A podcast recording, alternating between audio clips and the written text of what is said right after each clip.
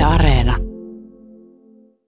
Näillä puu- ja kasviasioilla on pitkä historia, yli sata vuotta täällä Mustilassa. Ja oliko tällä paikalla nimenomaan se kuusimetsä, jota kartanon omistaja ensin tähyili, että tämä nyt ei oikein hyvältä näytä, että pitäisi tehdä jotain? No, no osittain joo, näinkin varmasti, mutta itse asiassa Mustilassa oli semmoinen mm, alkutarina, että täällä oli tervasrosoa, joka oli hyvin pahoin tämän, tämän mäen, tämähän on oikeastaan tämmöinen savipeltojen keskellä oleva mäennyppylä, niin tervasrososten puiden osuus oli kai jotain 30 prosenttia ainakin. Ja, ja tuota, niitä haluttiin tietysti pois sieltä. Ja sitten kun niitä otettiin pois, niin todettiin, että hetkinen, ei tänne ihan kauheasti jäänyt jäljellekään. Ja sitten syntyi, että mitäs, nythän tässä olisi mahdollisuus tehdä jotain, jotain tuota, muita istutuksia. Ja siinä oli myös kytenyt sitten tämä testaustoiminnan käynnistäminen tämmöisillä vierasperäisillä puulailla, jolla oli kauhean niin kuin, suuret odotukset siinä vaiheessa koko Euroopassa ajateltiin siihen aikaan, puhutaan nyt 90-luvun vaihteesta, että ehkä, ehkä näillä tulevaisuudessa niin tämmöiset tuottavammat ja hyväkasvuiset puut ja arvokkaammat ja suuremmat, niin ne jossain määrin varmasti tulisi korvaamaan meidän maatiaislajit täältä, täältä Euroopan metsistä. Ja oli tosi hyvin lupaavia tuloksiakin, että ei, se, se ei tullut niin tyhjästä.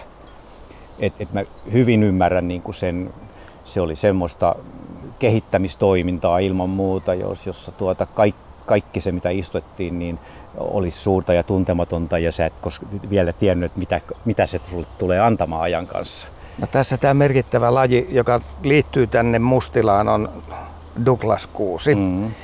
Eli jossain mainittu lännen Douglas-kuusi, eli Amerikasta käytiin hakemassa. Mistä, mistä tämä idea syntyi? Tuossa jo vähän puhuit, että muuallakin Euroopassa jo oltiin kiinnostuneita siitä, että saataisiin nopea kasvusta puuta istutettua ja vieläpä sellaista, että sillä ei olisi hirveästi näitä ongelmia.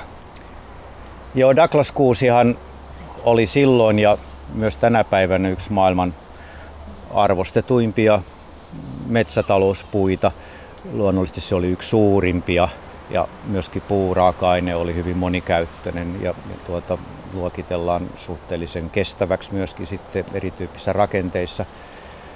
Ja se myös kasvoi alueella, joka on Suomeen aika vastaavaa, lähinnä ehkä joku brittiläinen Kolumbia, joka ei nyt paljon poikkea sitten ilmastoltaan, kun ollaan siellä sisäosissa. Et, et oli, oli varsin ymmärrettävää, että se oli niitä, jo, joita Mustilassakin lähettiin koekasvattamaan vielä niin kuin useilla eri siemenalkuperillä. Eli selkeästi oli semmoinen niin kuin tärkeä, tärkeä tuota laji kaikkien muiden lajien joukossa.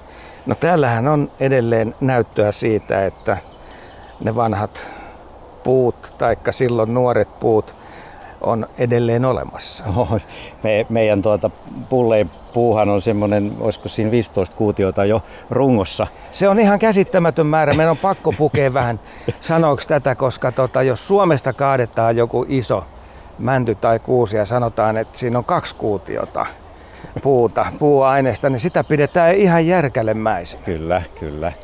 Joo, ja sitten tämä on vielä hauska, että sit yleensähän ne kaikkein niin kuin isoimmat puut, niin ne on semmoisia aika pulle. Ne, ne on niin kuin kauheasti pituutta ja tämä onkin aika valoisessa paikassa ja se aika lailla rupeaa huojumaan siellä 40 metrin korkeudessa ja meidän, meidän metsikössä, joka on tuolla pohjoispuolella, niin siellä on kuitenkin sitten 43 metrinen taitaa olla pisin, mitä me ollaan siellä mitattu jo. Mutta A, ne on vielä nuoria puita, että mehän tiedetään, että Douglas kuusi voi kasvaa huomattavasti korkeammaksi.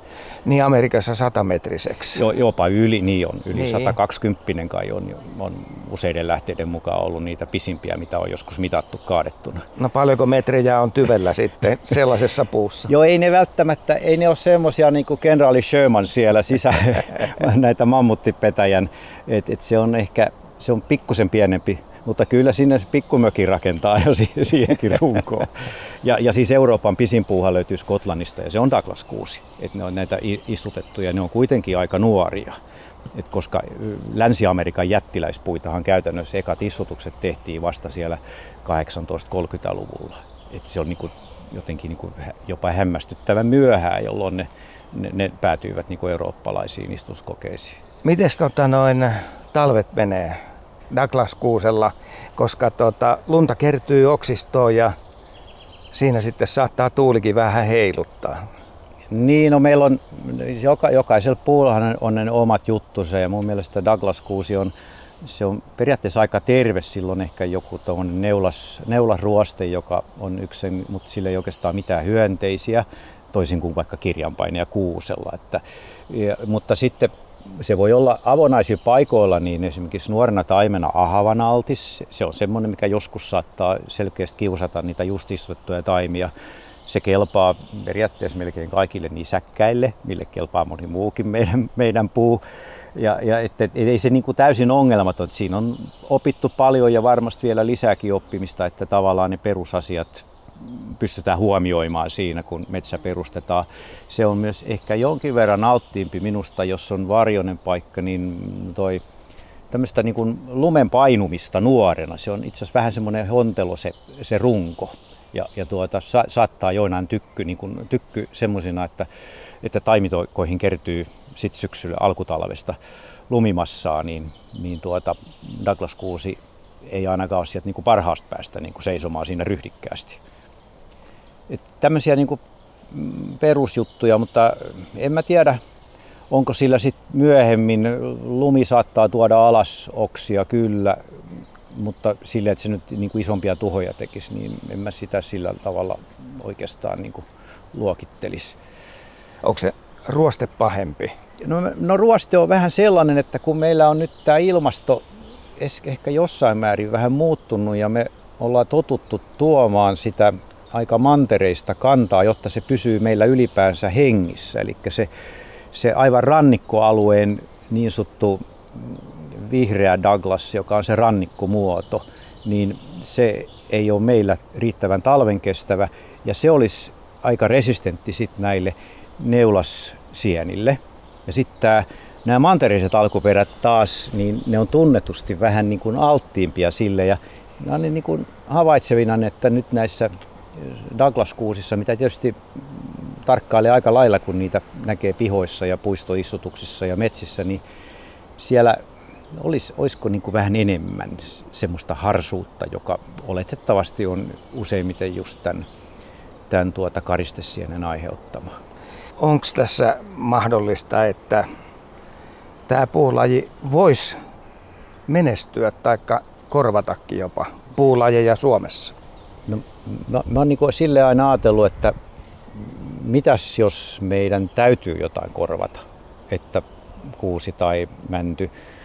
Tai niin olisi, ruvettaisiin luokittelemaan vähän niin kuin riskipuiksi, että niiden, ni, niillä voisi tulla enemmän tuhoja ja no vaikka nyt kirjanpainajaa ja niin edelleen, niin tuota, että meidän olisi pakko jotenkin lisätä sinne jotain, niin en mä oikein enää muuta puulajia. Niin kuin, se on jonon ykkösenä. Et totta kai lehtikuusihan on, mun se on niin varma nakki. Mm. Et, et se on itse asiassa hyvin helppo viljellä ja yleensä on, sen kanssa onnistutaan aika hyvin. Että totta kai jokaisella on omat tuhonsa. Mutta lehtikuusen puuraaka-aine on selkeästi, niin kuin, se on vähän niin kuin rajoit, rajoittuneempaa sen hyödyntäminen. Mutta tuota Douglas kuusi on vähän semmoinen yleiskäyttöpuu, että sä voit käyttää sitä aika niin kuin näppärästi monissa jutuissa. Ja se on Euroopan eniten viljelty havupuu, että se täytyy muistaa kanssa. Siis se on niin kuin eksottiavupuu. Että kun mennään, että meillä on niin kuin Euroopassa jo vankkaa viljelykokemusta sen hyödyntämistä metsätaloudessa. Ranska, Saksa, iso kiinnostus tällä hetkellä Tsekeissä, eli myöskin vähän tuonne niin kuin mantereisempaa suuntaa. Ja siellä ehkä suuret visiot on siinä, että kun meillä ennustetaan, että pitkät kuivuusjaksot tulee lisääntymään ja on lisääntynyt, kuusi on voinut entistä huonommin ja yhä useammin sulle, sulle tulee erityyppisiä tuhoja, niin, niin tuota, Douglas kuusta on pidetty nyt sitten yhtenä semmoisena vaihtoehtona, jonka, joka niin kuin on nyt sitten näkynyt myöskin esimerkiksi siementä. Amerikassa kerätään siementä vinot, vinhat määrät näiden maiden istutuksiin ja Eli siellä on ihan niin kuin käytännössä näkyy sen kiinnostuksen lisääntymisen. Tuleeko siihen paljon sitä oksatonta osuutta, parasta puumateriaalia? Tuu, joo, siinähän on aika pien se, se, tai iso se sydänpuun osuus ja tuota, se on laji, joka, joka, jonka pystykarsinta on, on mahdollista. Ja sitten sit tietysti se, muuten se on se kasvatustekniikka, se on oikeastaan sitä kasvatustekniikkaa, että missä tiheydessä kasvat. Ja e, Suomessahan aika moni Douglas kuusen viljelijä on laittanut sinne välipuksi kuusen. Ollaan tehty niin kuin sekametsää ja sit, mutta siinä on tietysti semmoista vähän niin kuin mm, turvamaksimointia kanssa, että siinä jos tulee jotain vauriota jonnekin, niin sä voit vielä joustavasti muutella myöhemmin sitä puulajikoostumusta. Ja ja sitten taimet on ollut pikkusen kalliimpia, mutta jatkossa niin se, myöskin se välipuu siinä, se hoitopuu, se kuusi, niin sen sä oot saanut sit sillä kaikkein niin perushinnalla.